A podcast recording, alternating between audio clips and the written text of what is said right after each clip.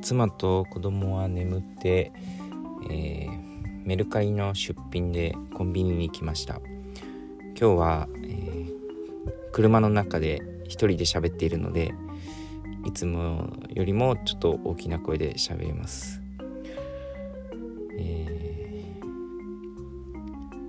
ー、昨日感じたことなんですけど、ま、息子2歳8ヶ月であのやっぱり言葉の発達がもう面白くて日々どんどんどんどんこう新しい言葉が出てきてですね。あのコミュニケーションを楽しんでるんですけど昨日僕が祝日だったんですけど半日仕事して帰ってあの玄関のとこで服脱いだりしてたら息子ご飯中だったんですけど妻が作った唐揚げを弁当箱に入れて唐揚げ弁当として食べてたんですねで僕が帰ってきた音に気づいた息子が「父ちゃん!」って言うんで「ただいま」とか言ってたらあの「唐揚げあるよ」みたいな感じで言ってくれるんですねで食べたいよって返してあのそんな感じで言葉のキャッチボールがおなんか会話会話できてるぞみたいなそんな風に楽しくなってきたんですけど、えー、昨日の夕方のお風呂の時にやっぱり風呂の中で遊びたい息子が出たがらないっていうことがあったんですね。で、あのー、今までだったら、あのー、テレビ見ようとか「あの紅の豚の続き見ようぜ」とか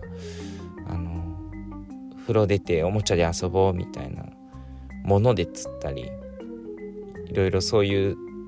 戦略を立てたと思うんですけど昨日はそのなんか会話のキャッチボールができてきたからちょっとちゃんとこう理由を言って上がらせてみようかなってなんでその長風呂が良くないかっていうのをちゃんと説明してみたんですね。で、まあ、何て言ったかっていうとあんまりこう長く風呂に入ってると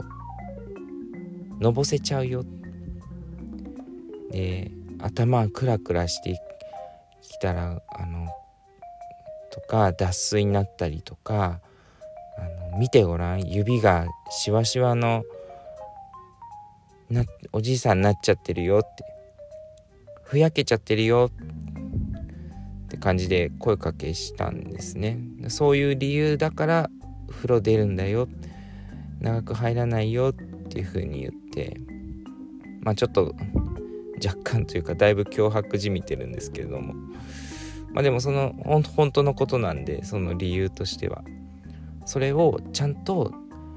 息子がどのくらい理解できるかは分かんないけど言ってみたらあの息子すんなり出てくれたんですね。あこれいいなと思って。